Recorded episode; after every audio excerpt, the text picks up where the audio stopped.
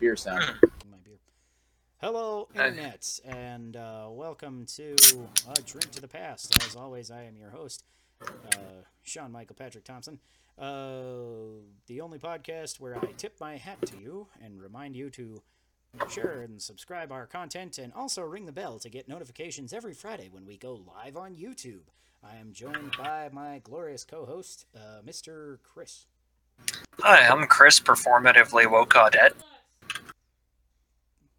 What? Who owes me twenty bucks, Audette? Yeah, I still, I definitely still owe you twenty bucks, and and like a case of beer. Yeah, I got my uh, I got my Thanksgiving turkey hat on. Yesterday was Thanksgiving, so I'm drinking a good old Thanksgiving tradition that I just started yesterday and probably won't do again. Uh, which is to drink this particular beer, which uh, is called Snowdrift Vanilla Porter from Leinenkugels.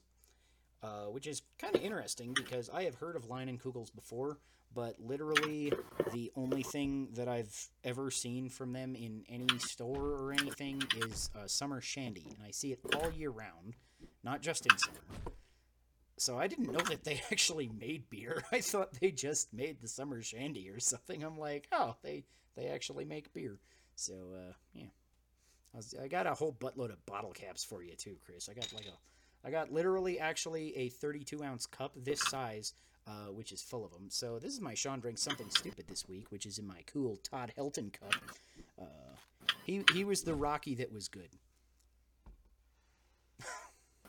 Todd Helton, the singular Rocky. Todd Helton, yes, the singular Todd. Rocky that was good. No, we've had we've had good ones occasionally from here and there. So, uh, but uh, yeah, so I'm gonna say something live in our chat, which you can read if you're here with us. So, uh, Chris, Yeah. what you playing lately?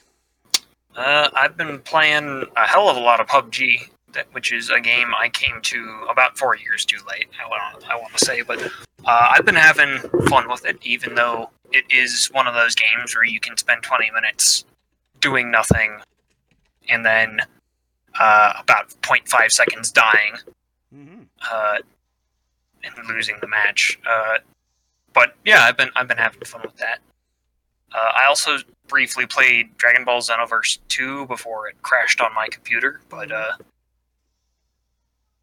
other than that, I've been fun with those games. Uh, as you can see here, I'm also playing Hotline Miami again Yeah. because that's a thing that's pretty easily easy to do well mindlessly. Mm-hmm.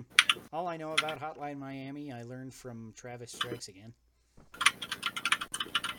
Really, yeah.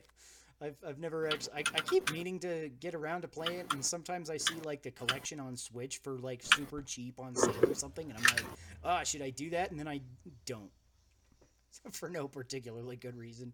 Uh, but there's a mini game in uh, Travis Strikes Again that's uh, inspired by it. One of the video games that you get transported into. So, so it's pretty cool. okay, Uh, sounds pretty cool. Anywho, uh, today, uh, Sean drinks something stupid. I, I'm not sure what to call this, but I had some apple juice hanging around, and I thought, well, if orange juice and a uh, vodka is called a screwdriver, then maybe apple juice and vodka is a hammer? Or, or a wrench? What do you think? Uh, vodka and apple juice, probably. It's probably like a. I don't know. Yeah, hammer. Hammer sounds about right. Hammer? Because it'll get you. A torsion wrench would be that in tequila. Right. Be like, Whereas you get orange juice, apple juice, and tequila, then it's like a miter saw. Something like that. a miter saw. This isn't bad. I am a grown ass man and I fucking love apple juice. And this tastes like apple juice because apparently if you put in vodka and apple juice, you don't notice the vodka. I mean, there's nothing wrong with being a grown ass man who likes his apple juice. That's good because I am a grown ass man who likes my apple juice. Here, you gonna try my apple juice and vodka? This is also the only podcast on the internet where my wife randomly comes in to drink my apple juice and vodka. You dig it? Oh, fuck. Well, I gotta be. It's fine. It's fine. All right. Uh, Chris, what are you drinking this week? Oh, that is so Uh, I am drinking a peanut butter porter from Denver Beer Co. Yummy. It's uh, we good forgot to rate classic. Our beers last week. Also, I, I realized as I was like getting the podcast ready to post on the uh, audio versions and stuff. So uh, I think we have to drink this week for forgetting to rate our beers last week. hey, I'll drink to that. There you go. Yeah, you stole my catchphrase. No, no. I mean, I stole your catchphrase. We'll drink to that. I, I will. yeah. So, uh, what do you rate that beer there, Chris? Is that what you had Uh, this week? That is not what I. So I've I've, I've been on like a peanut butter beer kick, Neat. uh, where I've been drinking a lot of. My guy just threw up on the ground there. I've been drinking like peanut butter stouts and porters. I had a peanut butter stout Left Hand Brewing Company Hmm. uh, last week, which I was like, yeah, that was flavorful. That was nice and tasty. Uh, and peanut butter graham cracker porter from Denver Beer Co. is also really good. So yeah. um, I'd say this parti- particular batch, I would make the porter would edge out the stout just by a little bit, is what I would say. Cool. what do you rate that on a scale of three to seventeen? Uh, 16 at the very least. Yeah. Very good. Yeah. Uh, so uh, yeah, this apple juice, I'm gonna give it a, a good 14 because I fucking love apple juice. You know, and it, if you're gonna make a cocktail out of it, something it might as well be something that you enjoy. So uh, check that out if you're in the in the know. Um, Yeah. As for what you're playing this week, uh, I've been playing Age of Calamity literally nothing but since Friday. I don't think I've picked up another. I've briefly touched Pokemon Go, which is funny because they announced this whole thing uh, we covered last week or two weeks ago, where if you uh, Pokemon Go and you get to level 40 by the end of the year, you'll get a secret achievement basically, and it'll be really rare and awesome. And I'm like, I'm level 39, I should get there. And then I like just didn't even consider Pokemon Go as a thing for like five days straight. Uh, because I've been playing all the Age of Calamity. I about pooped myself yesterday because I was uh, I set it up and I was gonna have my kid play with me, uh, and so I, I start up my game and he's you know just at the age where he can read most stuff by himself, but he doesn't always take the time to. So he picks new game, and I'm like, no, don't do it. And he, it, it says this will delete your old game, and he pushes yes, and I'm like, no, no. Screaming, did I ever- Don't do it. Did I ever tell you about the time when I was about five or six years old and I did that to my older brother with Super Mario 64? Did you delete? I deleted I, I deleted all of his uh like 121 star 120 star saves Wow.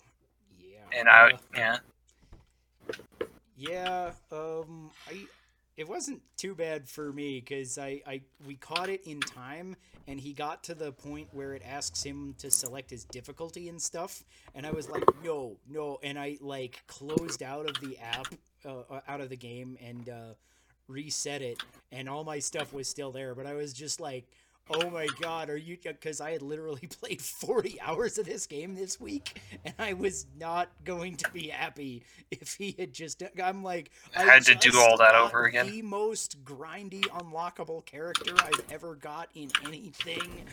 Why?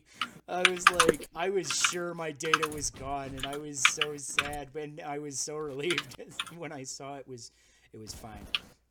So, yeah, my wife's gonna come yell at us. in a minute. I thought my husband was going to cry. I truly did. that, I I under I understand that I wouldn't have cried, Or but I kill would have our drank a child. lot more. or kill our firstborn. Don't worry, I'll only going kill full one Rumpelstiltskin there huh You do that all the time. Um. Yeah.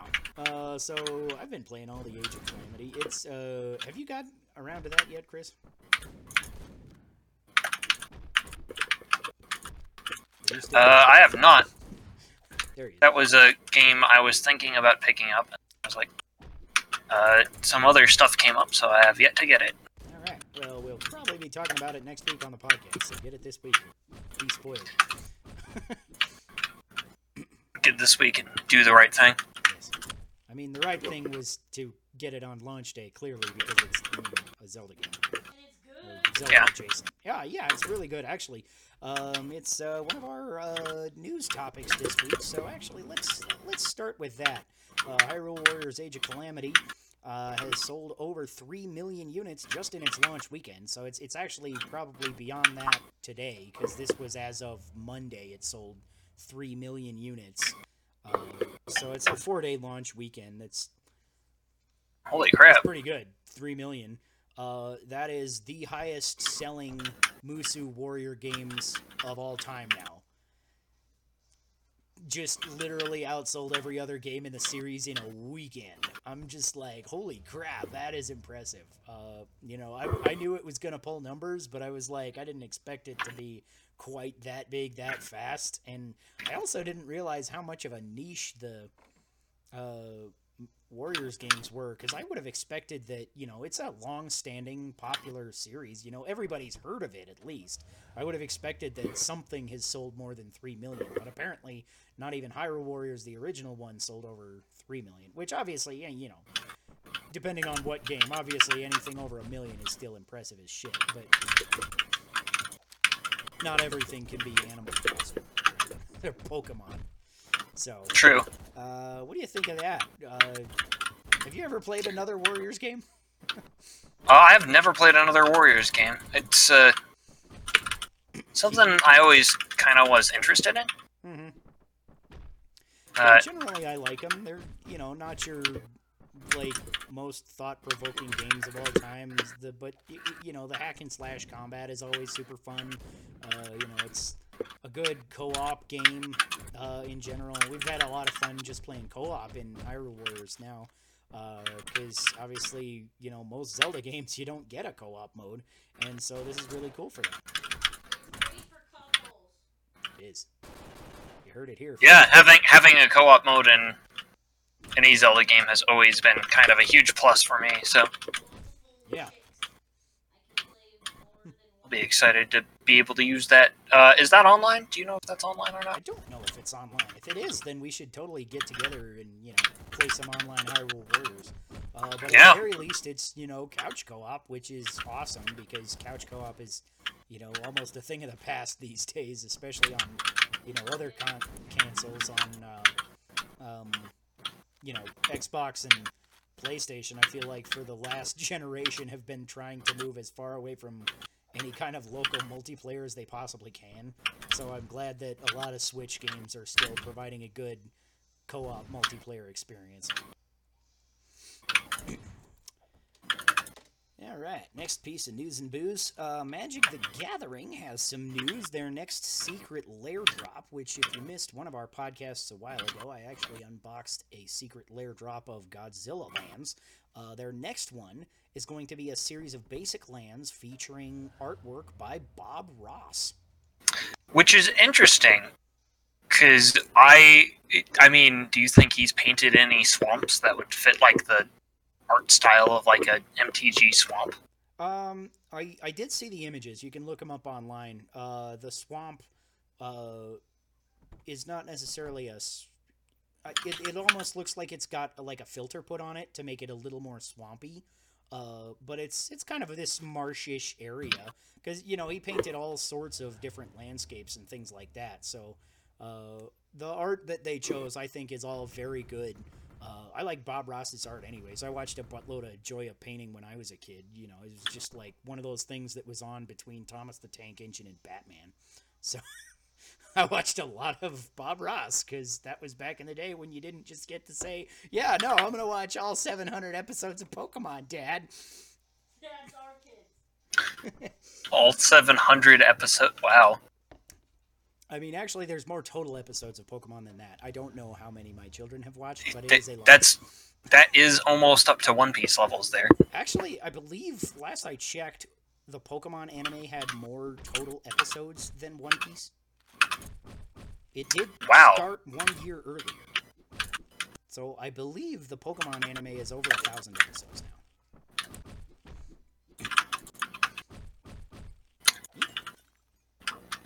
So, what do you think? You gonna spend fifty bucks on basic land because Bob Ross painted it? Uh, hell no. but that sounds pretty cool though. Me neither. It, it is really cool. Uh, but you know, it's like I feel like I would get this if I had some fuck you money to just be like, I have this, and these are ones that like the Godzilla lands I put in big old giant sleeves to actually play with. The um, the Bob Ross ones, I feel like I would just like frame those and put them up like like an actual work of art because that's what they are. I mean, it's it's literally ten works of art because you get two of each basic land with different um, uh, Bob Ross paintings featured as the art. So I'm like, that's, that's pretty cool. Um, IO Interactive has announced a new 007 game. Uh, IO Interactive is them dudes what make Hitman. So if you've ever played a Hitman game, then uh, you'd know what they're about. So I think this is kind of interesting because a lot of the other James Bond games, you know, all the classic ones are made by EA, and they're all kind of action shooters. Whereas James Bond isn't really an action guy in any of the movies, you know. So I, I think this different kind of Hitman take on it, if they go the way that they've done the Hitman games and have kind of a stealth action merged, I think that could be kind of interesting for a James Bond game. What do you think? Uh, I mean, that would definitely be true to the movies. And it'd be interesting, kind of playing a Hitman-esque uh, James Bond game. Yeah, doing a little actual espionage like, you know, James Bond instead of just. I think in one of them there was like a cool espionage intro mission, and then the rest of them it's just, I mean, it's a first person shooter, you know.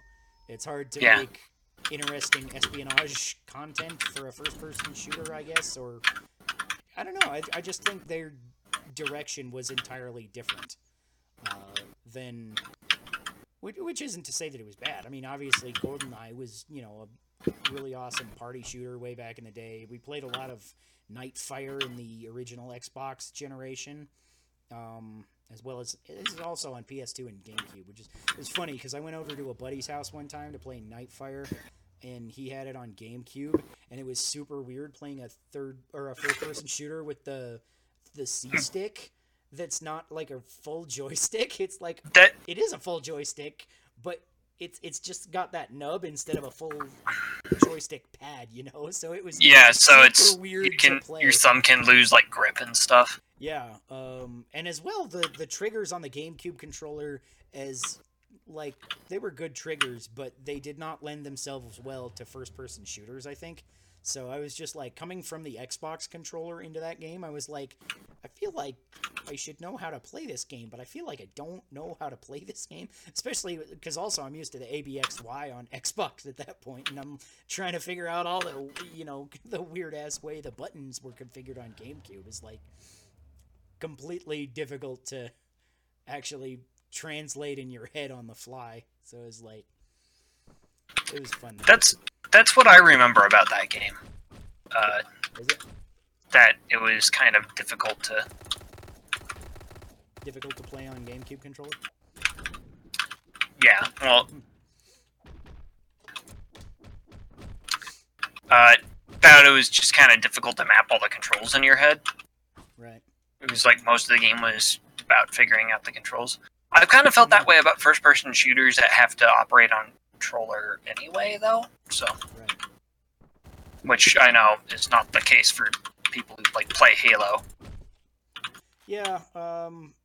Obviously, playing as much Halo as I do, I'm like completely good on that now. But then if I tried to play Halo on a GameCube controller, that'd be weird as shit.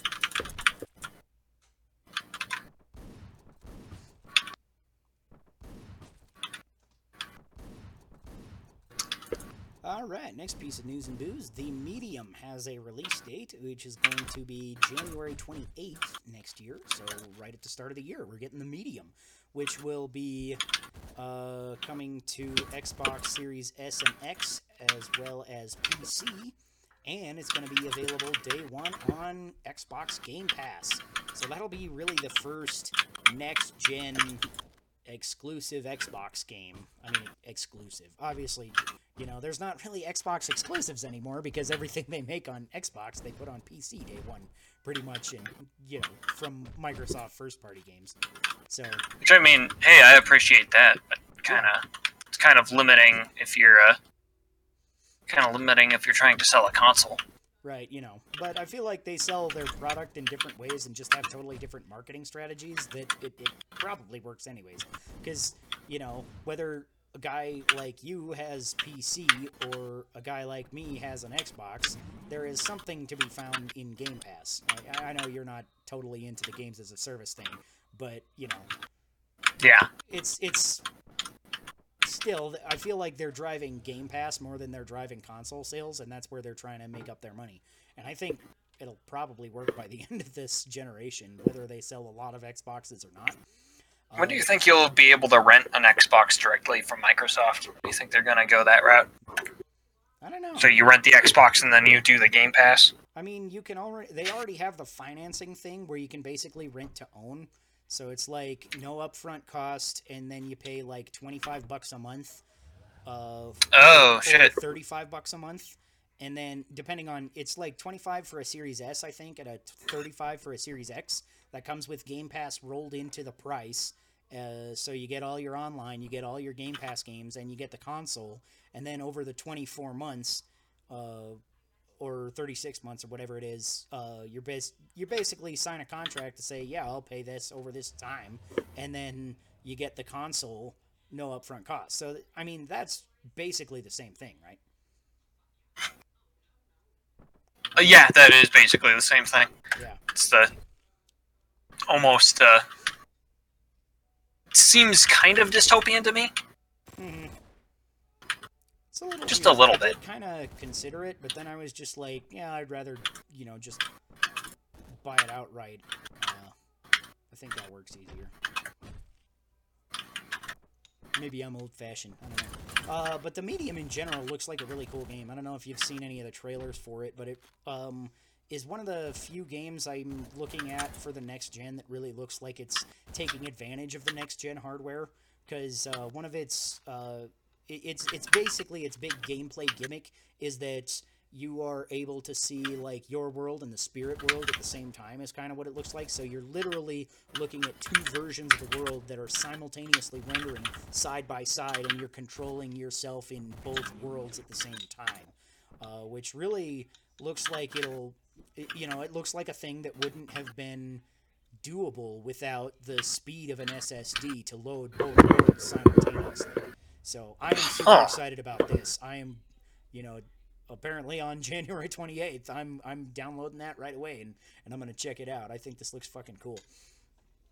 What was the name of it again? The Medium. The Medium. Yeah. Um, they're making a Tetris movie. Just based off of that statement, I want your reaction, and then I will explain the rest of it. Gross. Nice. So this Tetris That- That's movie, my reaction. the Tetris movie is not going to be based on Tetris the game. It, it, it is, but it isn't. It's uh, more or less a biopic of the guy who created Tetris originally. This Russian dude.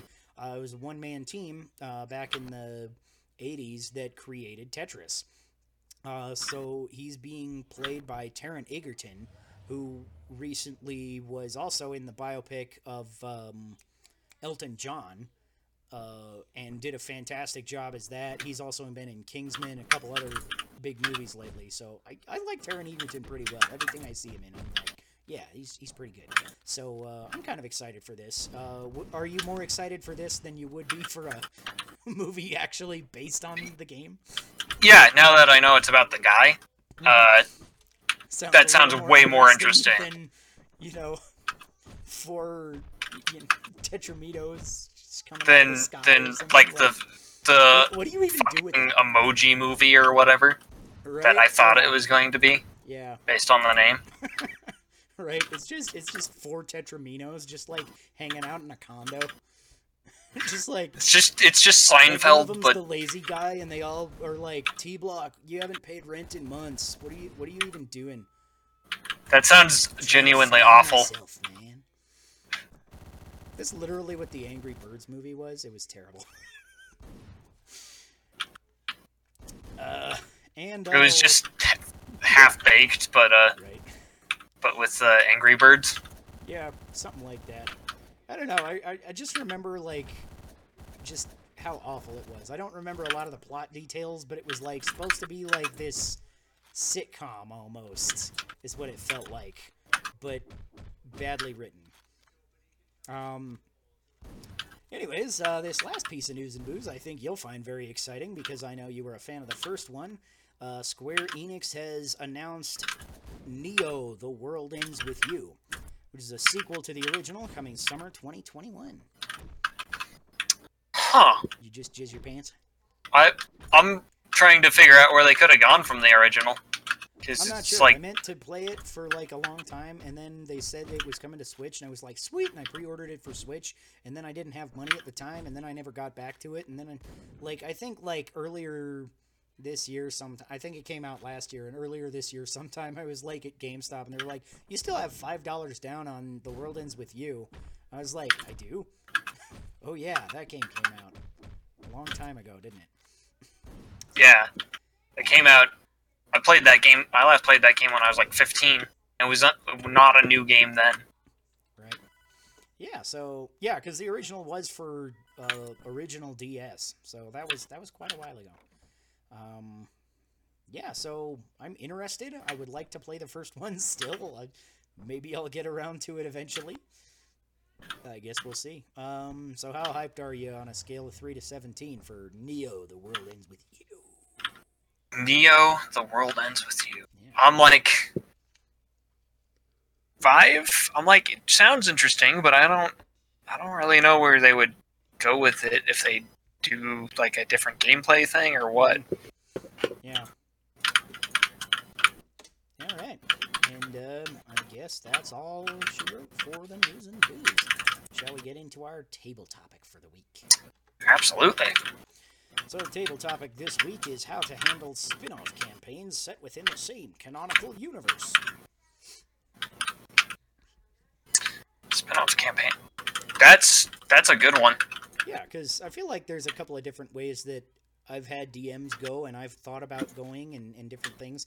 Because sometimes, you know, uh, it'll be like with the same play group, and sometimes it'll be with multiple play groups that are kind of playing around in the same world, or even going through the same, technically the same campaign. But, you know, depending on which direction they go, uh, you know, they might do something else. Uh, so, uh, have you ever DM'd for something like that, or uh, Uh, for something like that? only just recently I started playing a uh, running a game that's set in the same world, but it's ta- technically takes place several countries apart, but at the same time as the original game for the same. Um, so and it's set just a few months earlier than the original game started, but since they're both the kinds of games that could run for multiple years, uh, it kind of remains to be seen if and when they might overlap with each other. hmm Yeah. So it's it's new territory for me, and I haven't gotten to anything that might. I've got haven't gotten to any of like the crunchy details that might affect that sort of thing yet. Right. Um, I've played in a couple of campaigns uh, that took place within the same canonical universe uh, with our buddy Owen, who we mentioned from time to time.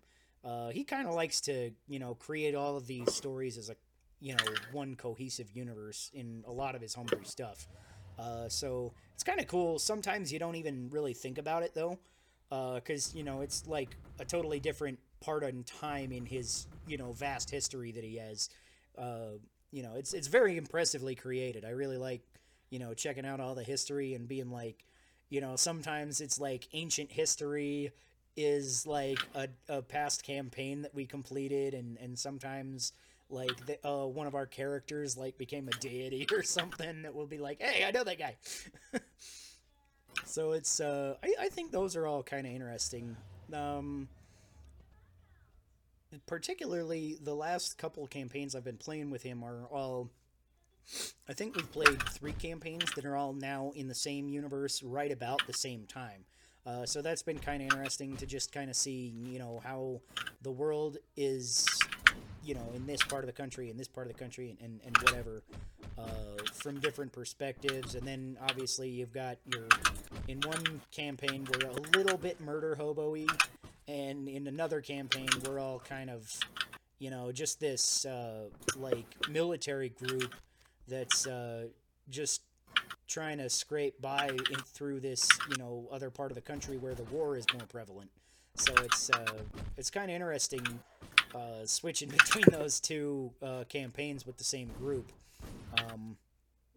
because you know sometimes we're going around, you know, I actually also I think we were in a third one with a different group with him, but it's in the same universe uh, that we were uh, going through, and um, it was it was interesting because we had like a similar adventure in that one, and then a similar adventure in the next one. And and so when we got back and he's recapping he's like what what did we do last time? And I'm like oh yeah we did this and then and then we killed this guy. And they were like every other player was just like what the hell are you talking about man? I'm like oh it's all oh oh no never mind. That was the other rat folk and the other campaign that we did.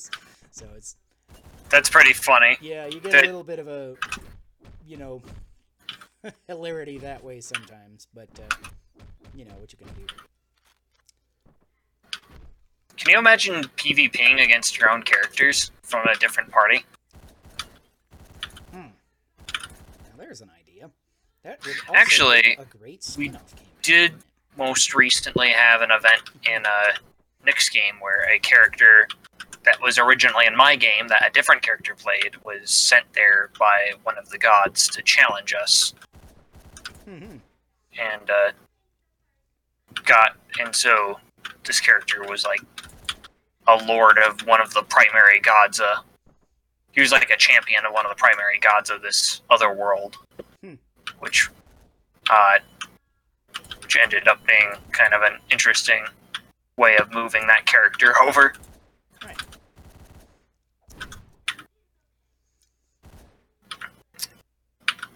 Yeah. So, um, what do you think would be something to avoid uh, if you were going to do some sort of spin-off campaign or some sort of, uh, you know, another adventure within the same universe?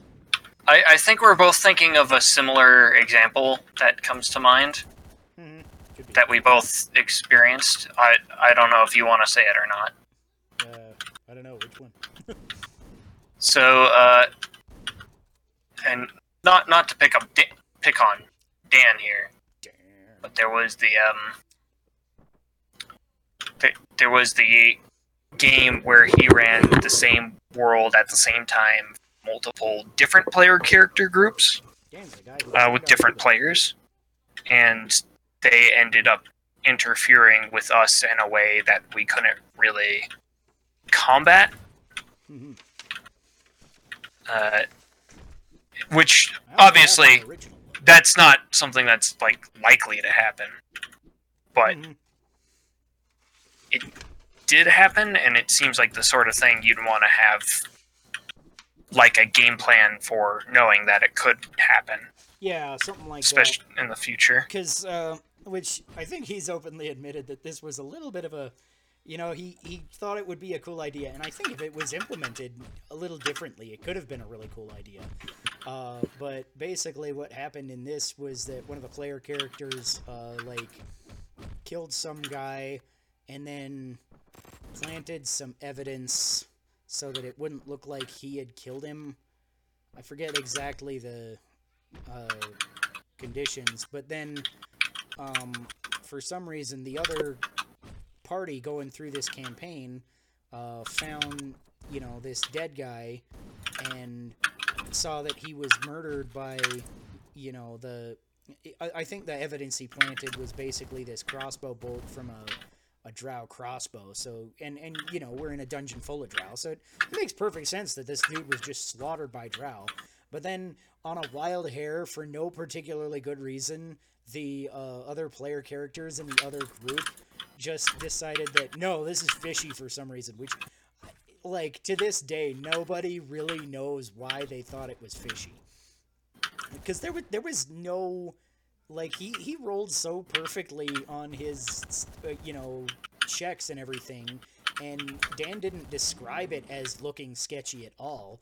It just was like those particular players were suspicious of this for some reason and so they kept pushing it and pushing it and pushing it until eventually it came up that uh, in our part of the campaign, we were all wanted criminals, and then we ended up like detouring out of town and then getting lost in the woods for like six side adventures and never managed to figure our way back to the beaten path. It was it was really awkward.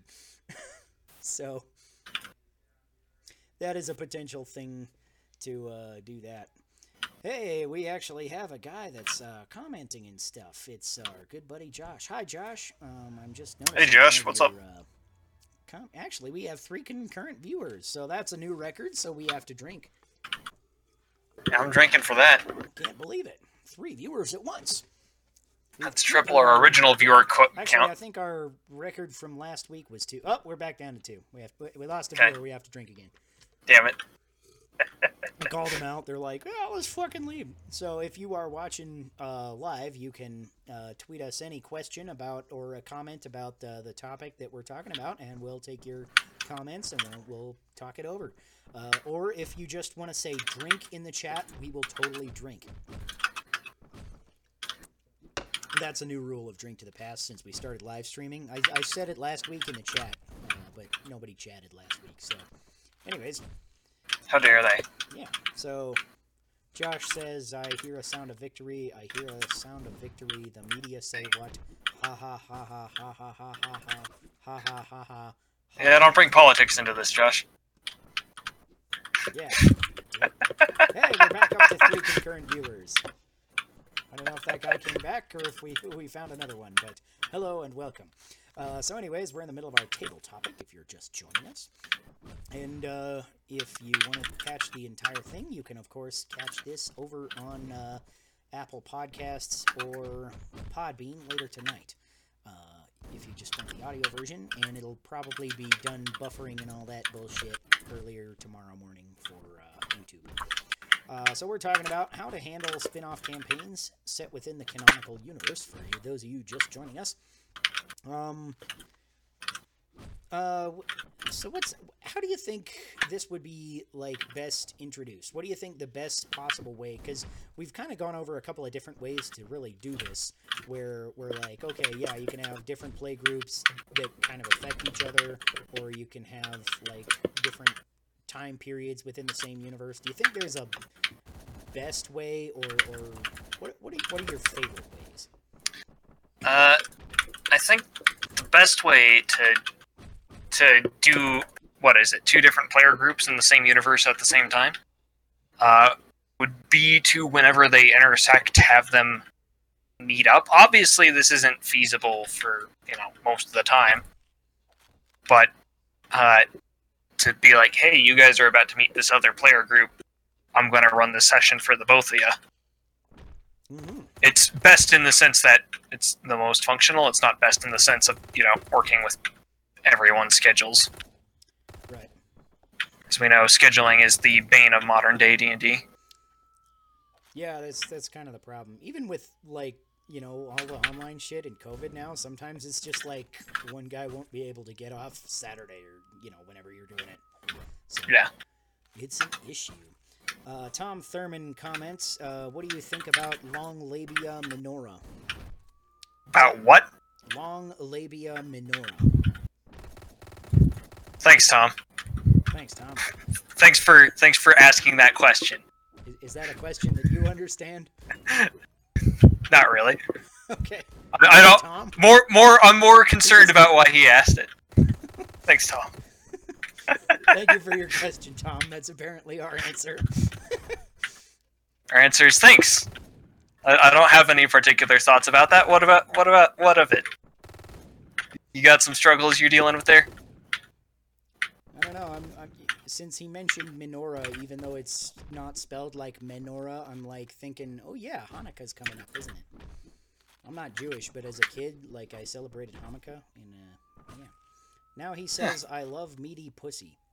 Um, is this guy just a troll? Yes. So uh, thank you for trolling us, Tom. We've had a wonderful time, and we'll drink to you. Mm.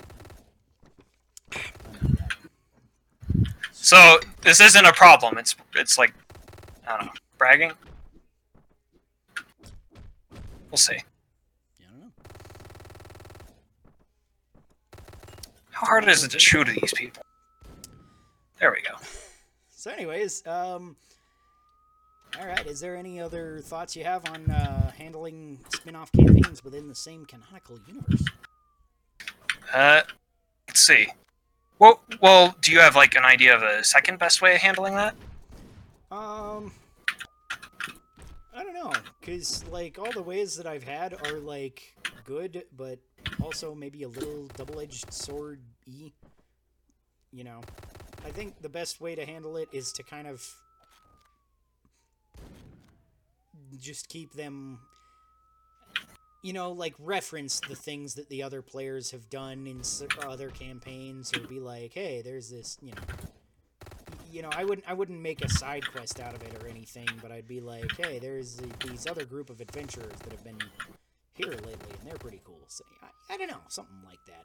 I feel like Right. would be appropriate. You know, something that like, yeah, you're throwing in this thing there. You might, you know, exalt their deeds, but not have it directly impact uh, the the other player characters in something like this. And PvP is more typically banned, so why would PvP by proxy be any different? Yeah.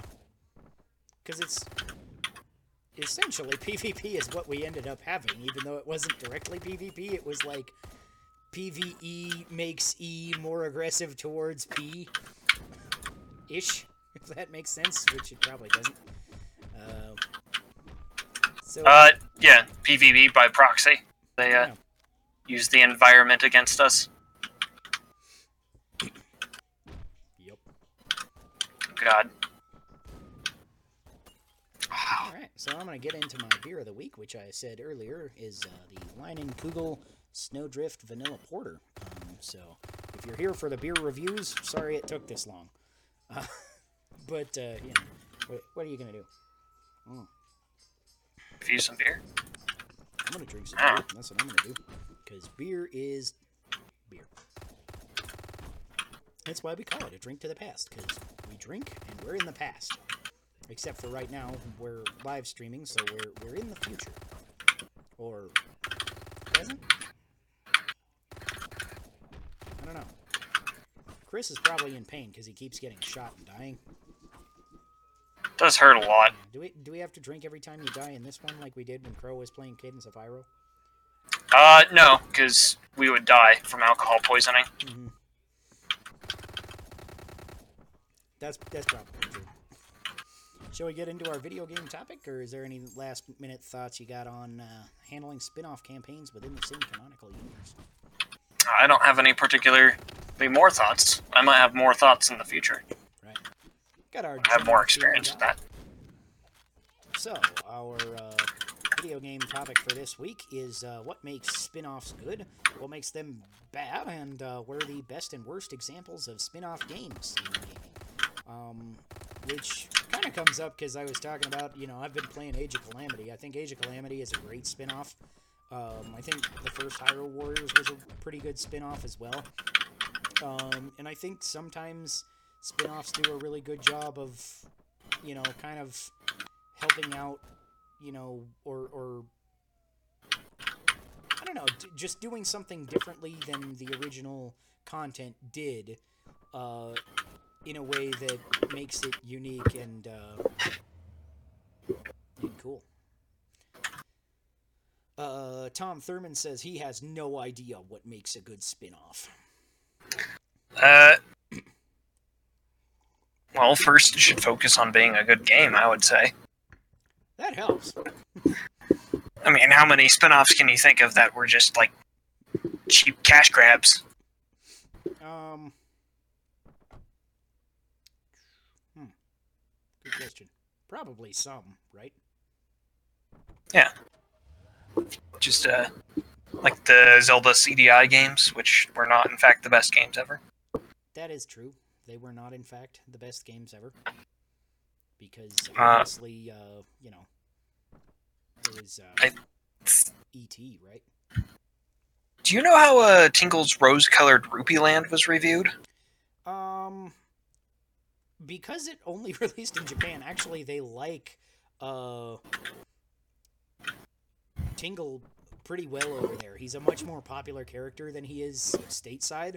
So actually, I believe it reviewed decently. Um, I've heard from people who have played it because there was an English localization, but it was not ported to the United States. It was or or North America specifically. It was ported to the European regions. Um, so I believe that it reviewed okay. I heard from people that it was a fun, decent game. Uh, and if you like Tingle, then you'd find something to love. And personally, I just fucking hate Tingle. I am the American that kept them from, you know, actually porting it to the United States because because I hate him. Um, I mean, there is the trope: Americans hate, hate Tingle. Uh, Moonrazer comments, uh, a Beyblade makes a good spin-off. And uh, Tom Thurman replies, vinyl records make a good spin-off. So I will drink to both of those because we have to drink every time there is a bad good jo- or a good bad joke. Good dad joke. ba- Bad dad joke. Bad- bad joke. things. a joke. You spin me right round two, Moonrazer. We'll drink to you. I would like to point out that I've totally lost the thread on what's going on here. Although Spin Me Right Round is not nearly as good a song as Round and Round, that is You keep on It's roundabout? up your words. I'm gonna pull those drinks away from you. No, that means I have to drink more. That's the rules. You, you know that. I might ask you to get me another beer in a minute. long as you're up. I am not your servant. But you are up. You so. Anyways, now back to whatever we were talking about. So, um, I feel like uh, one of the funny things about Warriors games in general is that a lot of them are spin offs. Because obviously, you've got kind of the main series Warriors, and then you have actually a lot of different uh, Warriors spin off games like the Hyrule Warriors. You got the Gundam Warriors, you got. Uh, there's the new Persona Warriors coming out next year. Um, and Fire Emblem Warriors came out uh, last year or two years ago, something like that.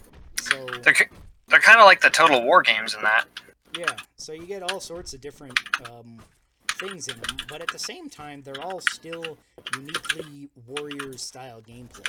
So it's it's a different thing. And then what makes Age of Calamity, I feel like technically the best of them. In my opinion, it's the best Warriors game I've ever played. Uh, because first of all, I'm just a you know Zelda nut. I'm just like, yeah, it's got all these Zelda characters, so obviously that gives it a good plus.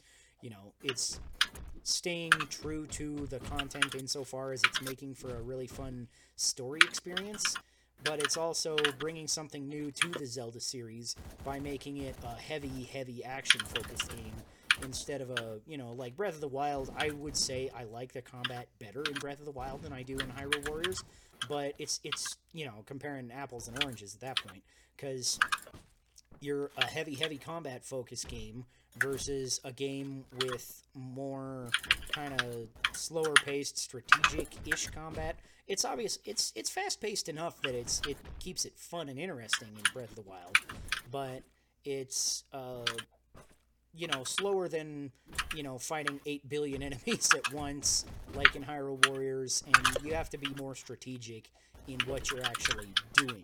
So i think there are games that make a better balance but you know sometimes it's fun to just you know just go wham wham you know cleaving through lines of a hundred guys at once and all that shit you know it's so it, it brings something different that you would not get in the mainline series while at the same time it still supports a lot of the things that make zelda zelda you know it's got the characters it's got the story it's got the lore um, But not the gameplay. yeah, not that And if- different, but it's it's and- got different gameplay that's good, so it, it it fucking works. Uh, would you say that a spin-off needs to appeal to the uh, the audience of the main series games to think- necessarily be considered good? I don't know, because I think it not not necessarily to be considered good, because I think a game can be good whether or not the regardless of its target audience. Because at the one point, a spin-off can you know be kind of trying to get people from its target audience to come, you know, from its original audience, like say it's a Zelda spin-off, you're trying to get into Zelda fans and get them in. But a lot of Zelda fans I've heard, you know, are just not interested in Warriors gameplay at all, but they've tried it out because, you know, of the other things that it has, the lore, and there's more exploration in, um, in Age of Calamity than there has been in any other uh, Musou game. So I, I think that's an important thing to consider when you're making a spin-off, but I don't think it's necessary to be good. Because as a Fire Emblem fan, I would have hated Fire Emblem Warriors. But as a Warriors fan, I really enjoyed it. That's that's another kind of thing though, is when you're getting these crossover games, it's you know, it's part spin-off and it's part crossover. Where, you know, I like Warriors games, so I liked Fire Emblem Warriors. If I was in it for all of the Fire Embleminess, then I would have found literally nothing because it's got like Fire Emblem characters mostly from recent games. There's very few classic Fire Emblem characters, so I kind of think they missed out on that. And the gameplay is strictly Warriors gameplay. There is nothing strategic about it at all. It's like even the Age of Calamity now is is like 800 times more strategic, which is weird because Fire Emblem is a strategy game. You know, so you'd think they'd add something in there. And there's little bits of strategy. Like I think they had the weapon triangle, but it's like if you're like patient enough, it, it, it doesn't fucking matter. You you will get them, right? No matter what the weapon triangle says in that game. And the story was nothing even close to as good as any Fire Emblem story ever. Because uh, Fire Emblem obviously has a lot of really great characters and a lot of really great stories, depending on which game. And you know that's that's one of the few story or games where I really play for the the story and the characters more than the gameplay. Because the, the gameplay in Fire Emblem I think is fun. Um, but I'm just not really a big fan of tactical RPGs and stuff like that, and tactics games in general but I like Fire Emblem's gameplay enough that it gets me through, and I'm really sticking around for the stories with the characters and their relationships with each other and all that kind of stuff. So, in that regard, I think Fire Emblem Warriors really, really, really dropped the ball and was not even anything close to the original series, but I still think it was a good game. But the story felt like it was just a you know cobbled together pile of like let's let's shoehorn in this character. Let's shoehorn in this character. And so every time you're meeting a new character from a new game it's just like hey here's a level and they think you're the bad guy. They don't trust you so you have to fight them. Like literally that's a story point that's repeated like four times in this game. It's like the new characters that they created specifically for this game add literally nothing to the story. It's it's it is a bad story but the level designs are cool, the characters are cool with fun move sets to play as and stuff like that. So I think there is a better balance to be struck. I think Age of Calamity strikes that balance much much better. Or uh, for another example of a spin-off, I really love uh, Cadence of Hyrule, which strikes that balance where it's like it's the gameplay is really it feels like a Zelda game on the beat. That's the only real difference. You know, it's got some of those roguelike elements, but not as hard as the original Crypt of the Necrodancer roguelike. Obviously, that's like a traditional roguelike. Like, every time you go in anywhere, it's it's different. This one, it's just like the dungeons are roguelike, and the uh, the overworld is randomly generated once at the start of the game. So it's like, it's got those elements, but it doesn't stop it from just literally feeling like a Zelda game. So yeah, um, I think that's one of the most important things is to retain some feeling of the original. I would, because like as a spin-off, I didn't care for Fire Emblem Warriors as well. I liked it because I liked the characters and I thought they were fun to play as, and and that was about it. I think as a spin-off to bring people from the Fire Emblem franchise into the Musou franchise, it did literally nothing. But to bring Musou character, Musou lovers into the uh, Fire Emblem franchise, maybe it worked. Maybe it's like, oh, I'm, I like this character. I want to see more about what they're about. Maybe I'll check out Fire Emblem Fates or, or Awakening, uh, whichever. They had, they had uh, a couple of the older ones, but mostly it was Fates and Awakening. I feel like. Which at the time were obviously the newest games, so it's like, okay, I feel like this is a little bit of a, a cash grab there. It's like you were talking about earlier not like terrible because they they had like Lyn and um, I'm trying to think of all the classic ones they They have had. Marth Roy. You know all the. Super Smash, all the characters that are Super Smash Bros. famous. No, no Marth. Yeah. I think they had Marth. I don't think they had Roy. I would have liked Roy or Eliwood or, or fucking Hector. Hector was awesome.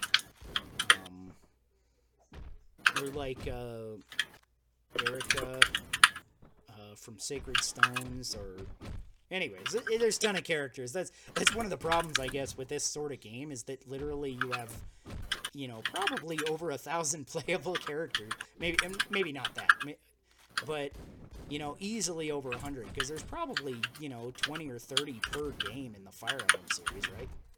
So several hundred characters to draw from. What do you do? You know, you do the thing that'll sell most, I guess. like, look, Chrom is here. Everybody wants to touch his blue-haired anime boy bod. Would your point be kind of that you thought, say, Fire Emblem uh, Heroes or Fire Emblem Warriors was like a decent game, but not a good spin-off? Is that kind of what you're getting at? Yeah.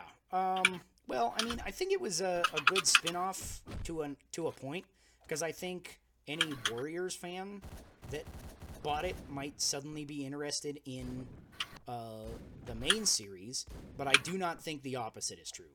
I do not think anybody bought it being like, I'm a big Fire Emblem fan, I'm gonna try this out, and then thought, oh, this is amazing, now I'm gonna play every Warriors game ever. Because I feel like there's just a big disconnect in gameplay and in, you know, what these games are about that really didn't mesh well together, you know.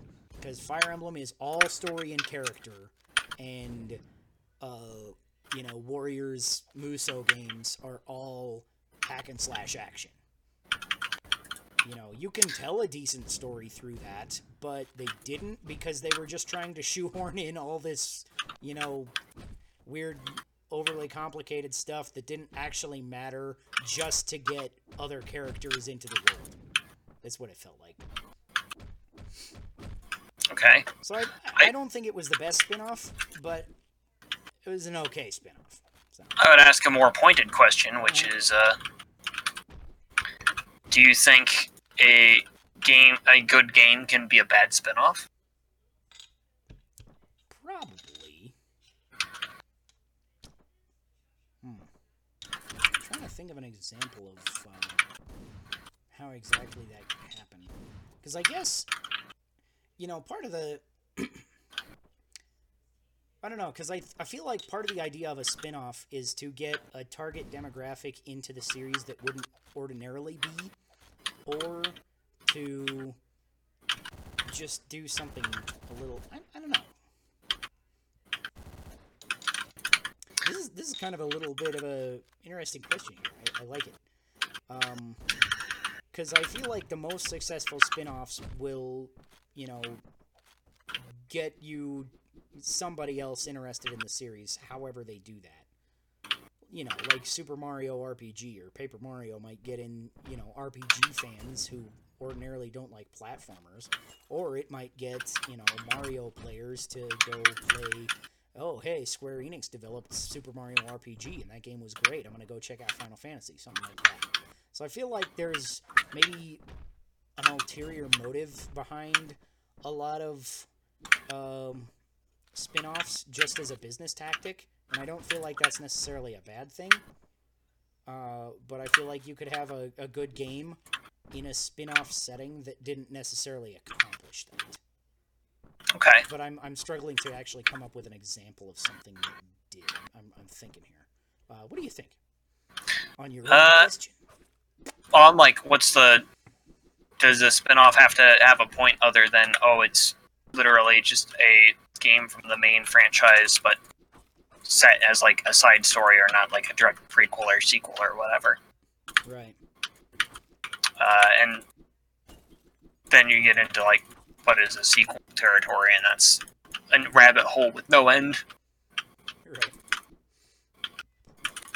It's just uh there's nowhere you can oh shit. That guy killed me. Uh a spin-off that would uh I would say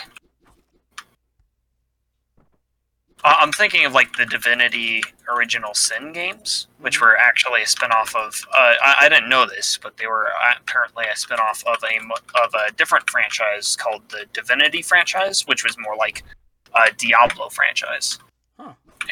And, and the Divinity games are fairly fairly well known, like CRPGs, but Mhm. I don't think the original Divinity is as well known. Right. I don't think that's a. Uh,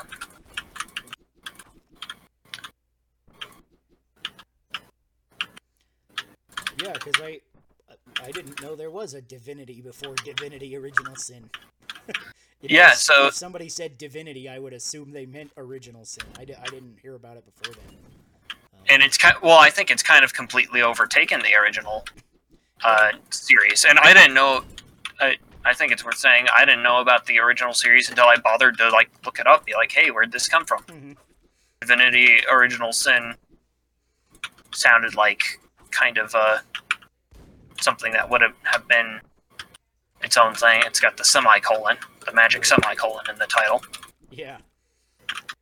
Um, you know what? I thought of a, a game that I think fits the description of a good game that is a bad spin-off. Um, and I might catch some flack for just calling this game good, but I liked Final Fantasy Mystic Quest. Uh, oh, my understanding was that Mystic Quest was pretty well liked, but my under was Mystic Quest the one that was like a retitled, like Secret of Mana. I don't know. Um, no, that was that was Final Fantasy Adventure. I think is what you're thinking of. Okay, Um, yeah, Mystic Quest um, was actually a little similar to a Zelda game, uh, and I feel like in an alternate reality, like the Zelda series could have gone to Mystic Quest style instead of Link to the Past style. Uh, is is how closely I would equate it to the Zelda series at the time. You know, if you reskinned it with Link, I think people would buy it and be like, "Oh, this is cool. This is a Zelda game." You know, because you're adventuring around, you're getting different items that give you different abilities to climb and stuff. Uh, and the, you know, it's it's got none of the RPG elements that Final Fantasy is really known for. So I think that's why it gets a lot of flack. Is that it's not Final Fantasy distinctly, and I feel like Final Fantasy fans going into this game would be majorly disappointed because they'd be like, I thought this was going to be a Final Fantasy game, and it's it's not even close to a Final Fantasy game. Uh, but I thought it was fun. I didn't play it for a long, long time, but I thought it was really fun. It kept interesting, you know, by adding new mechanics, uh, you know, regularly enough, but not enough to get overly complicated. It's like, oh, here you have the this magic mitt now. You can climb on mountain terrain, so you can, you know, unlock different areas that way and stuff like that. And, okay. Well, by that margin, is uh, Crystal Chronicles a bad spin-off but a good game? Um, I don't know, because I feel like that one's generally more well liked, but I feel like the same thing could be said about it, because it doesn't present anything. You know, it's it's more strategic in the combat than uh, Mystic Quest was, but it's still like totally different in like as far different as it could be from traditional Final Fantasy gameplay, uh, especially in the co-op and, and all that. And I that's another game that I really really love. Actually, I like that one. Uh, that might be one of my favorite spin-offs of all time. Actually. Um,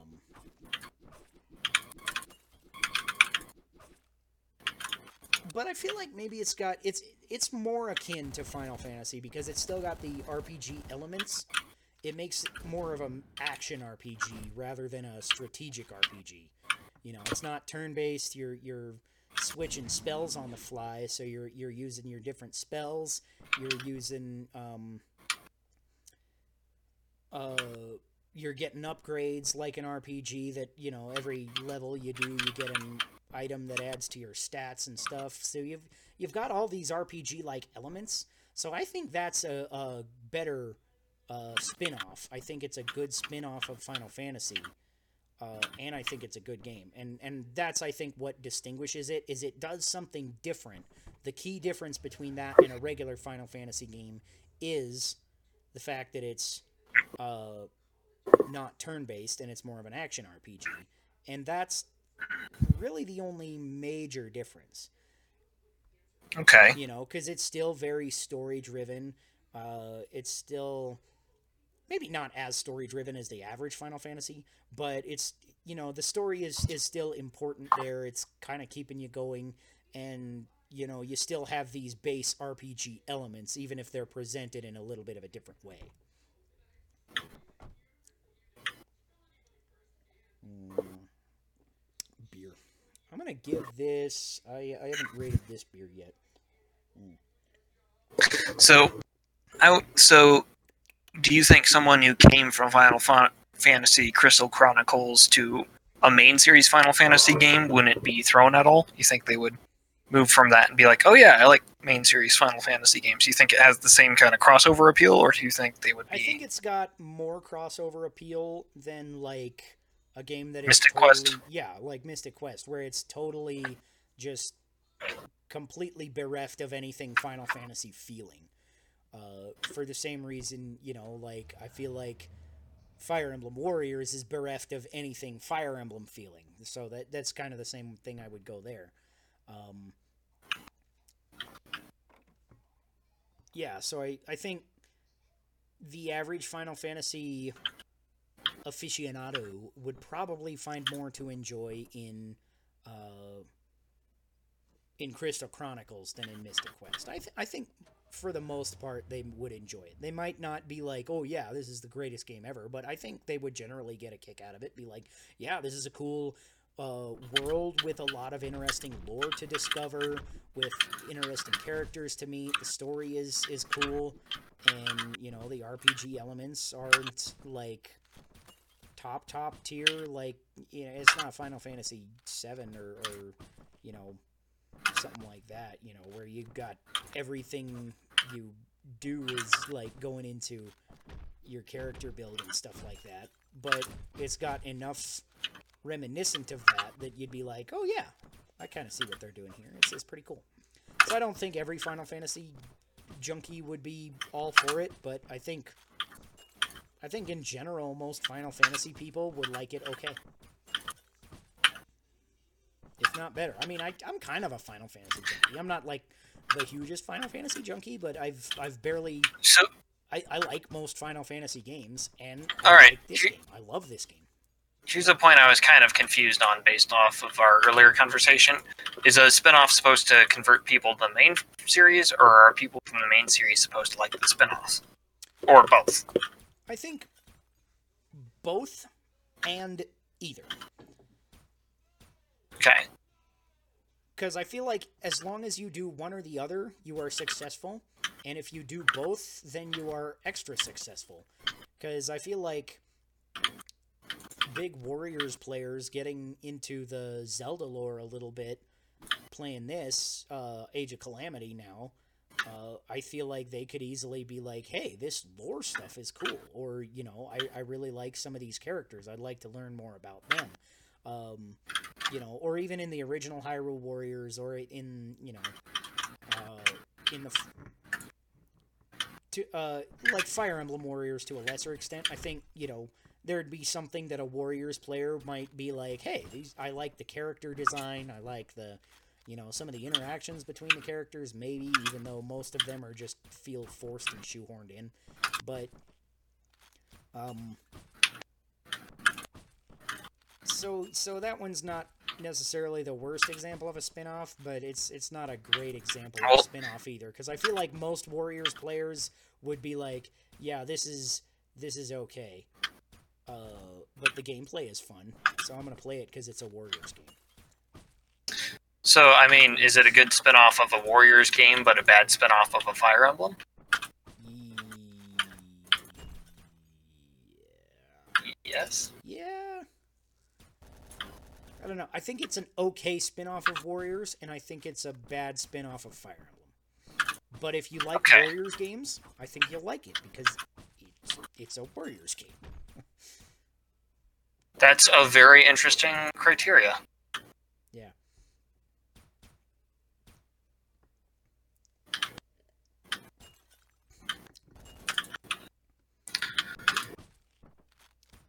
But yeah, if you're a great spin-off, I feel like you'll pull people either direction.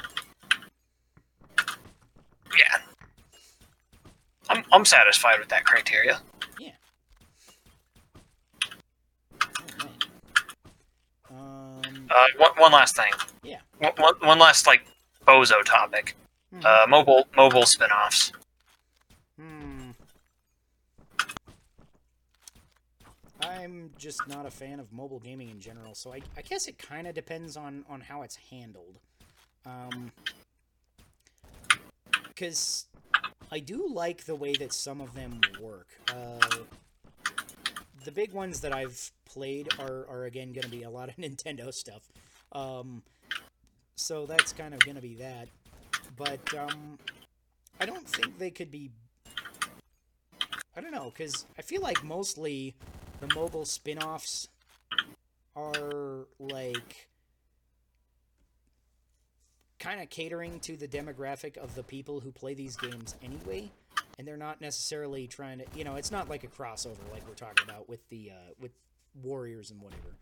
Um, it's more like, um, you know, they're just trying to find another way to monetize their IP, basically. Uh, like Super Mario Run, for an example, uh, really is just for Mario fans that would like a Mario game that they can just easily play anywhere on their phone. You know, stuff like that. Fire Emblem Heroes is, you know, the same kind of thing with Fire Emblem. But at the same time, I feel like sometimes when they're done well, uh, I feel like the proof is in the pudding, right? That that these things work. Like Fire Emblem Heroes blew up. That game was popular as shit. And then immediately after, Fire Emblem Three Houses became the best-selling game in the franchise. So I think there's a point to these. I think they can bring in new char- new gamers to the series because, I mean, it obviously worked. It worked for Pokemon as well. Uh, you know, you got a ton of new players and a ton of old players uh, through Pokemon Go. You know, I know a ton of people who like started playing Pokemon Go because they were Gen 1ers for forever. And Pokemon Go started as a Gen 1 exclusives. That was all of the Pokemon in the game. And, you know, then people were like, hey, this is actually pretty fun. You know, this isn't bad. Maybe I'll get, you know, into the next one, into Sun and Moon Sword and Shield when they came out. Uh, and those games both s- sold really, really well. And as well, you know, Pokemon Go itself made bank. It is the, I think, the highest grossing mobile game of all time. I could be wrong on that, but I think that's what I read. Uh, maybe it's the highest grossing Nintendo mobile game or something. But um, I, I mean, that sounds right to me, considering the popularity of it, yeah, especially back like in a- 2016. yeah, when people were allowed to go outside. in their first year. Just off of you know the easy microtransactions of like, oh yeah, I'm out of Pokeballs. I'll pay a buck for ten Pokeballs just to get me the next next Pokestop or whatever. And I'm just like, wow, that's incredible because I've never spent a dime on the game, and uh, you know I, I still have a pretty good time. Um, it's it's interesting though because I, I wouldn't expect myself to have I, I never expect myself to have a good time going into any kind of mobile spin-off um, and so then when I do have a good time I'm like really happy with myself and my you know deciding to you know buy the game or, or whatever I whatever I do depending on how they monetize it like with Pokemon Go is the mobile game that, that probably the mobile phone game that I've played the most out of any mobile phone game ever. Um, don't get hit by a car, Chris. It's a bad idea. It's very difficult to not get hit by the car. Apparently. Yeah. Um. Getting hit by cars all over the place. But um, yeah, what was I saying? Um, yeah, Pokemon Go just kind of has this uh, draw that it's a little bit of a different game, no matter where you play it, and it, it takes advantage of the mobile phone hardware like most games don't. You know, it's the GPS and the the fact that real world places kind of influence the game and, and what's going on, and you're actually it's you know all the AR stuff that they do is, you know, icing on the cake at that point. You know, it's like, I, I think it's a really unique concept, and I think it's one of the very few games that actually capitalizes on the technology that is available to them on the mobile phone platforms. Uh, which is something that I kind of lament in mobile phone games, which is why I don't play very many, because most of them I feel like are just trying to be as easy cash grabs as they can possibly be. Just like, Oh, like hey, the Final Fantasy. I, I don't even remember the name of it, but the mobile one that was basically. Oh, yeah, it's just like Dissidia click it. Final Fantasy, except for, um, Dissidia was fine. yeah. I N- no, it wasn't. Don't insult. Dissidia by comparing it to this. This Yeah, this game was just like a Okay, there is a mobile Dissidia, so I'm not sure which one we're talking about. There's there's a several mobile Final Fantasy games, and I I've downloaded a few of them and never got around to playing any of them, so I, I don't know which one is which. So this is I don't remember the name of it, but it was a Final Fantasy where basically it was this, like the active quick time it was like Final Fantasy Heroes or something like that. Hmm. And it was just you would spam a bunch of you would basically just tap the screen and spam a bunch of like characters at the screen in the active quick time battle and you'd run out of them and then you'd just have to spend money to get more and that was all it was and that is epitomizes like heartless thoughtless cash grab yeah, to me that's kind of what I feel about um, Dr. Mario World and uh, Mario Kart Tour as well. I feel like they're just kind of there to, to get your money. Um, because especially with the gotcha systems in, in both of them, because it's like, uh, in order to get anything for free in Dr. Mario World, I think you have to play like probably a, a good several hours of Dr. Mario to get like one free spin for a random character, but the character might be a doctor and they might be an assistant. And they, they have like different abilities that they do in, in the actual Dr. Mario matches. And assistants are basically meaningless. So it's like what the hell? Uh, all I want is like just Dr. Mario, right? The the game is named after Dr. Mario. Can't I have Dr. Mario? It's like no. You get Bowser and like based on average use of this game, you can reroll once a month to maybe get somebody and I'm like I I think I have Dr. Bowser and like Dr. Toad or some shit. And I'm just like, I can't even get Mario, and I keep getting all these like stupid assistants like Goomba. I'm like, you know, Toadette, and I'm like, why, why, why do I get assistance? They, I don't even know what they do in the game. I'm just like, this, is- this is so weird. And Mario Kart is even worse about that. Although I, I started playing Mario Kart Tour again recently, uh, not on purpose, but my sister is into it, so I I put it on my phone so my good kids could play online with my sister, and uh, they seem to like it okay. And they've unlocked several drivers recently, which is weird because when I first played it, like I think I played for a couple hours and I got like one free driver or something, and it was again it wasn't you know anybody I gave a shit about. I'm like I can't get Mario or Peach or whatever. I'm I'm like stuck with Bowser and and Toad maybe. I don't remember. Uh, but it's like I can't get Mario. I can't get Donkey Kong. I can't get on any of these, you know, characters that I actually want because of the gotcha system, and they just feel like cash grabs. Especially Mario Kart Tour felt like it was just lazily made. Because at the very least, Fire Emblem Heroes, the gameplay feels like a real Fire Emblem game. You know, you got your weapon triangle and you got your strategy. It's it's actually really well designed. I liked playing Fire Emblem Heroes. I didn't play it for very long again because the gotcha system, and I'm just like, I, I, keep getting these nobodies from Japanese Fire Emblem games that they won't even localize. you know, I don't even know any of the characters I have.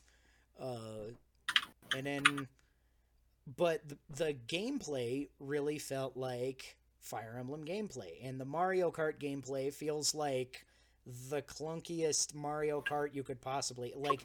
The Super Nintendo Mario Kart feels better. Right? Wow, that's that's bad. Yeah, and the Super Nintendo Mario Kart going back to that is is kind of hard. Like at the time, I remember having a lot of fun with it. Like when I was a little kid, but going back to that it's it's hard to go back it's just like everything feels so unnatural in the way that your carts move and, and stuff like that it's just weird so yeah do you play any mobile spin-offs uh no i was tempted to play fallout shelter at one point but I, I never that played I played it briefly, but it's just really not my style of gameplay. Um, Yeah. a buddy of mine is really big into it, and, and you know is customizing his shelter and, and doing all that. It's uh, it's it's it's an interesting concept, but it's it's really just like I'm just like I don't want to micromanage all this shit. I just, I just want to shoot stuff with a shotgun and, and like hit people with a straight razor. That is that is Fallout to me. Shotgun and a straight razor. Fair enough. And if shit gets real, you know, crazy, I'll, I'll bring out my baseball bat. So I think we got a ranking system here, which is good. Good spin-offs are good spin-offs are ones that are good games in their own right, as well as appealing to both new and existing members of a franchise. Mhm. Uh, or great spin-offs, I'd say. Good spin-offs are those that maybe don't meet all of those criterias, but uh, still do one or the other. Yeah. They're they're good games and they appeal to at least one of those two demographics Mm-hmm.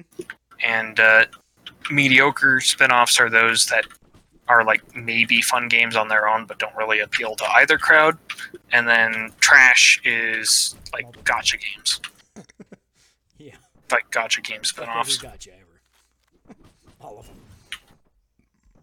i mean apparently genshin impact was like not a spin-off but like a fun gotcha but that's Yeah. a whole other thing Yeah, I haven't played Genshin Impact, but I actually keep hearing good things about it, and I guess the gotcha isn't all up in your face, and like because it's all like unique characters anyway, it's not like a gotcha in a existing IP where it's like, you know, in Fire Emblem, I'm like, I want Lyn, I want Hector, I want Chrom, I want somebody I recognize, one of these big characters from the games, and I'm getting, you know, the healer from Fire Emblem Four who was in a Japanese only game. And I'm like, who's this guy? Or, or like some thief from Fire Emblem Path of Radiance that you didn't use because you had the other thief. not Sothe but uh, somebody else Yeah, not Sothe, but uh, uh, I guess Volk was the other thief. He, he was kind of story important, so I guess that's a bad example. But you know what I mean. You got you got the idea. Yeah. I do know what you mean. Nephenee from uh, Fire Emblem Path of Radiance, right? It's like the chick that you meet in the jail, and she's a soldier class, and she never has another speaking line for the rest of the story. So there's not really a point in, in ever using her unless you want to see her, you know, uh, relationship conversations with the support system, which is a legit reason to literally raise anybody in any Fire Emblem game because that's that's the best part of Fire Emblem. honestly. At, at this point, it's at this point we're just talking about Fire Emblem. So you want to just continue talking about Fire Emblem? Yeah, Fire Emblem is great. Everybody go play Fire Emblem. Don't get Three Houses, get Path of Radiance. I know that Path of Radiance discs are $300, and it is worth your money more than Three Houses is worth your 60 even even if it's Path of even if the the new one, yeah. It, eh, I feel like Path of Radiance for 300 bucks is a better deal than Three Houses, even though it's on sale now because it's Black Friday literally today for 30 bucks. That is how much better I think Path of Radiance is than Three Houses. I like Three Houses. Which, which, Which, and you're still saying that Three Houses is definitely one of the lesser Fire Emblems. yeah, in, in comparison to other Fire Emblems, uh, yeah, I, I would just say it's it's on the lower side. It's not a bad game. I liked it. Uh, I like a lot of the characters. I don't like all the characters. Some of them I'm just like, yeah, you're there, okay. But uh, yeah, good game. If if it gets you into the series, then yeah, definitely go pick up Three Houses. But you know, if if you already picked up Three Houses and you want another Fire Emblem, the best one is Path of Radiance. I don't understand why Three Houses seems to be have been the Fire Emblem game that a lot of people that brought a lot of people into the franchise. Yeah, I'm not really sure. I guess maybe it's partially just popularity of Switch as a system, and people are just, you know, because I feel like a lot of things are coming out on Switch and just going crazy popular. Uh, because obviously, you got the best selling Animal Crossing now. Um, I think the Pokemon games are on track if they haven't already become the most popular or best selling Pokemon games. Breath of the Wild sold better on Switch alone than any other Zelda game ever, including, I think, Twilight Princess's combined sales on GameCube and Wii. So, just just things get released on Switch and and they're instant gold. Billions of people buy, not billions, but you know, multi millions. They have, I think, six games or something over 20 million copies sold, which is absolutely insane. So I think it's just something about the Switch that just makes people buy games. It's it's magic. You should probably shoot that guy instead of shooting past him. That's my. Well, the problem is I start in an elevator and it takes a second to open the doors, so it always throws me off. Uh-huh. Also, the fat guys sometimes take two shotgun blasts to finish off instead of one. It's not over till the fat guy gets blasted by a shotgun. Twice. And I... Isn't that the truth? I, I mean, that's just true in all things. Life, yeah. death.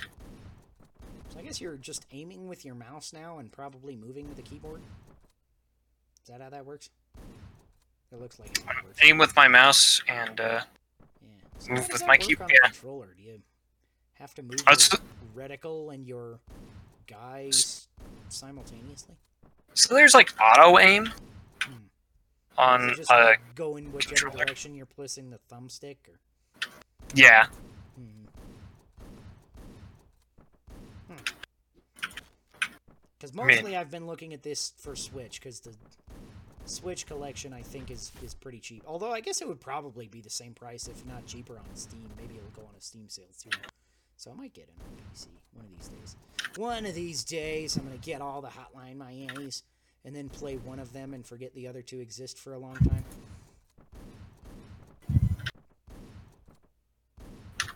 Anyways, I think that's all for our spin-off topic. So uh, good having Yeah. you guys here. We still have one concurrent viewer, so for uh, that one concurrent viewer, we will take a drink. I, I that's that's a new rule. We have to take a drink for every concurrent viewer we have um, at the end of our final topic.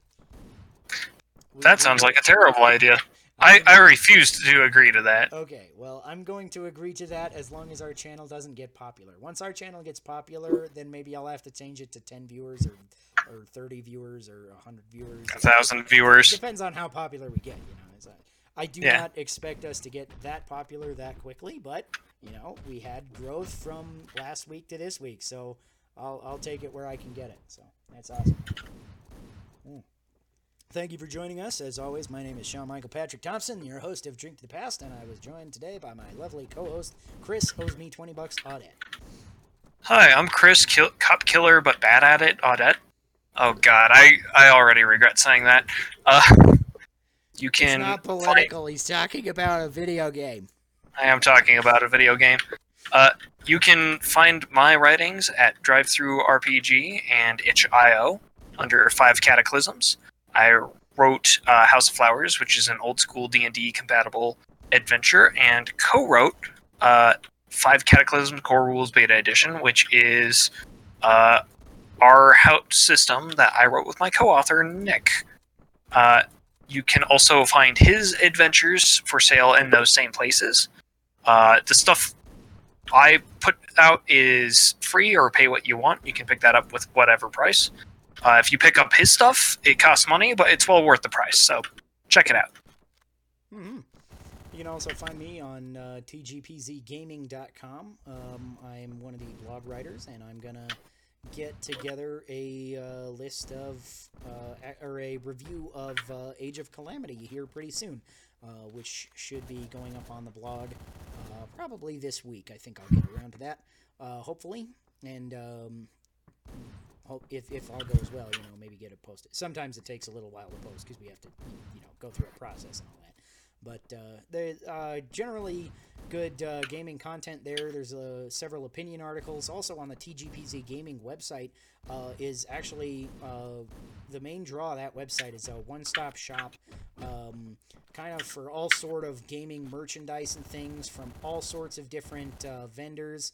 Um, so you can you can go on there and look up all sorts of different things from uh, merchandise, uh, you know, clothing, accessories, that kind of thing, uh, glassware. Uh, they got some really cool Legend of Zelda glasses, and it's it's just all sorts of gaming merchandise. The the you know, and it's it's all in one place.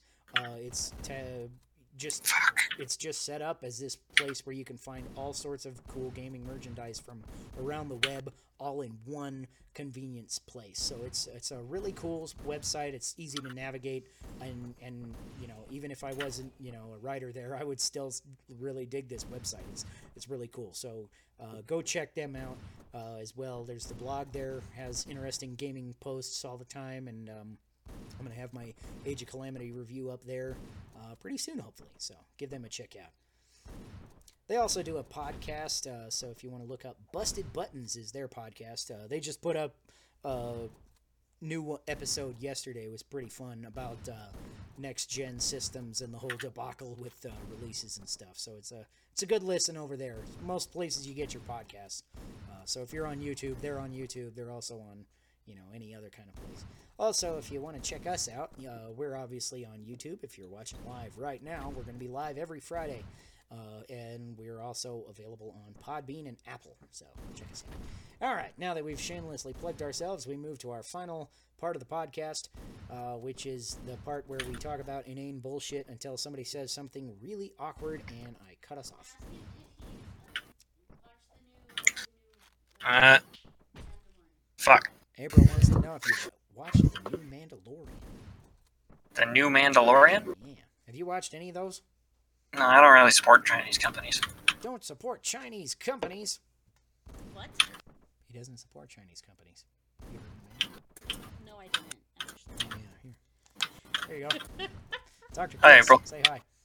Here, get closer to the mic so What everybody do you knows have what's going on. against China? Uh, no, I have nothing against China as like a, uh, it's like a place, or He's as like, just you know, the party. people. I have something against their current regime, but that's, Well, that's yeah, for dang sure. Are we getting but that's their current regime.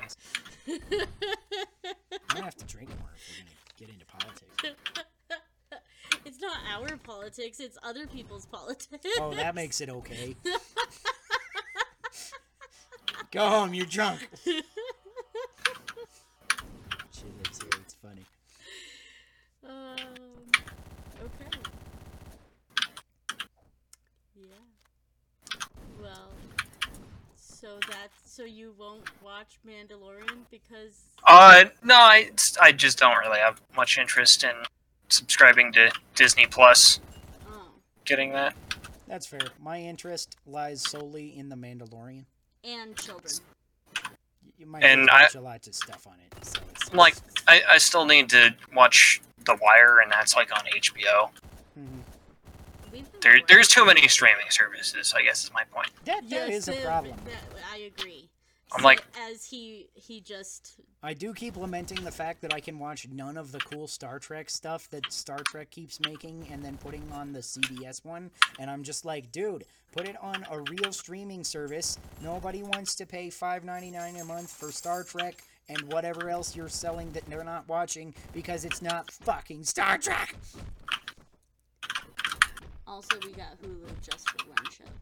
I got a free month trial of Hulu so I can watch Animaniacs. It's not the same. I'm gonna cancel it, and my kid is gonna be sad because he can't watch Curious George anymore. But I'm, I'll be like, we have DVDs, bro. I mean, we have DVDs, bro. Is a pretty solid, uh, Argument? pretty solid argument. Yeah, that's six what. I- olds understand a pretty solid argument? No. Does ours ever? No. hmm He's gifted I mean, and talented. He What's a pretty solid argument to a six-year-old? I don't. Isn't necessarily a pretty solid argument to everybody else. hmm I don't think I don't want to argue with that kid ever. I'll just be like, sorry, uh, here's a donut. It'll be good. Get over it, kid. Yep. All right. I guess she's leaving. Goodbye to our faithful podcast guest. You didn't see that coming as a podcast guest, did you? Yeah. She yells at me from off screen and, and occasionally joins in the riffraff. I mean, it depends on who this podcast guest is. That's If it's. Nick, he probably totally saw it coming. Yeah. Tell Nick I say hi. I haven't seen Nick in a while. He hasn't jumped randomly in the middle of the. I haven't seen anybody in a while. that, is true. Um, I, I saw this beer once. I didn't read Tom Thurman's last comment because I, I, I thought we were, you know, in the middle of a. I, I, I thought about it. Um, not his last comment, but he, he had one in that uh, string of things. Uh, so he wanted to be uh, more specific. The labia minora is the outer lips of the vagina. So Oh, we got a scientist over here. Yeah, I'm I'm sure that was a thing that I learned at some point in uh, biology class, and then immediately forgot because the scientific terminology for uh, you know genitals is um, not something I will use ever in my adult life. I mean, we used it just now, so don't never say never. It's like when people are like, "Hey, what are we ever gonna use this stuff for?" I mean, you never know when you're gonna need to Well, commit yeah, crimes. Maybe we could have, you know, answered Tom's question in, in more excruciatingly graphic detail if if I had remembered. I, I was like, when I read labia minora, I was like, labia is something involving biology, I think. That's a body part, I maybe. And I, I, I was right, I guess. I, I, I think I uh, figured. I think I was like, if I had my wits about me, wasn't too busy killing all these cops. Damn it! What a weird first episode to get comments like that. The what? I, I do most streamers get first comments involving scientific terminology for sexual organs. Is is that how is is that like are we christened now as streamers? Think so. I mean, you were christened in the first place because your name is Chris. Christened, get get get it? I, I really hope you don't end on that god awful dad joke. No, I, th- I think we could find something more awkward than a than a god awful dad joke. Yeah. I loved that god awful dad joke because god awful dad jokes are something that really speak to my heart as as a god awful dad. Oh, Something. or something. My wife's about to navigate a lizard. About to land what? Navigate a lizard.